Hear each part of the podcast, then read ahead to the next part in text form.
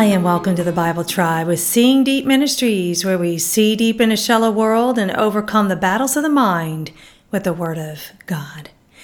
God delights in you. Do you believe that? Not because of anything we do, but because He made us and we belong to Him. Don't let the world jade you against the goodness of God, who has you as the apple of His eye. Reading today from the book of Zephaniah, and the verse of the day is Zephaniah 3, verse 17. The Lord your God is in your midst, a victorious warrior. He will rejoice over you with joy. He will be quiet in his love. He will rejoice over you with shouts of joy.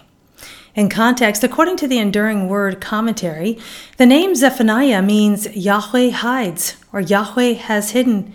Zephaniah was almost certainly born during the long, wicked reign of Manasseh, whose reign began 55 years before the start of Josiah's reign.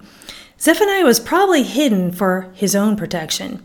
Zephaniah was an unusual prophet in that he was of royal lineage, descending from the godly King Hezekiah.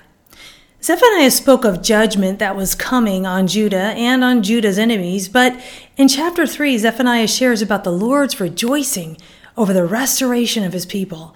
Our God is a God who restores. His judgments all have a purpose of ultimate redemption and restoration. There are two different words for the word joy in this verse in Zephaniah 3:17. The first is simkah and the second is renach. The first word means exceeding joy, gladness, and the second one means ringing cry, supplication, proclamation, joy, praise. Our God intercedes for us and proclaims his blessings upon us, singing over us. Thought of the day there is no greater joy than belonging to God. Application Rejoice in God's rejoicing over you.